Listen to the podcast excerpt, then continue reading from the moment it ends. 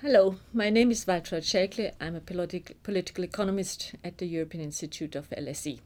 And I'm one of the teachers on the course Political Economy of Europe, which is the core course for the master's program of the same title that you hopefully will apply for. I thought instead of giving you the content of this course, I give you rather an example of one lecture that is fairly representative for how we approach the political economy of Europe. That lecture is called Policymaking in Hard Times, the 1980s and the 2010s compared. And we start out with a famous hypothesis, a book uh, that was called Politics in Hard Times.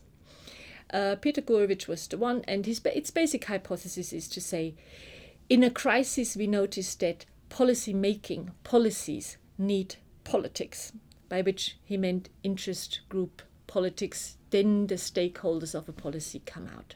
You can contrast his view of what role special, uh, special interest groups play with another theory of that, the logic of collective action, which has a fairly cynical view of how special interest groups basically capture the state. And we compare this then with the the 2010s by making clear that you know special interest groups and their influence is part of a whole policy architecture. And of course, in response to the crisis of the 1980s, this policy architecture has changed, and therefore also the kind of influence that uh, the special interests have on policy making. For example, we had much more separation of politics and economics. We had independent agencies like central banks that are no longer part of politics. What this then amounts to is that we, in the end, turn around the Gourevitch hypothesis and ask is it actually that policy making um, determines the politics? It is the one that around which um, interest groups uh, congregate and, and, and express their interests.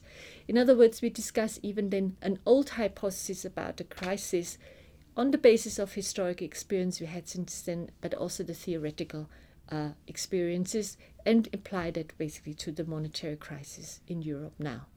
So I hope that interests you, and I would be very happy to see you over at LSE to discuss these interesting topics.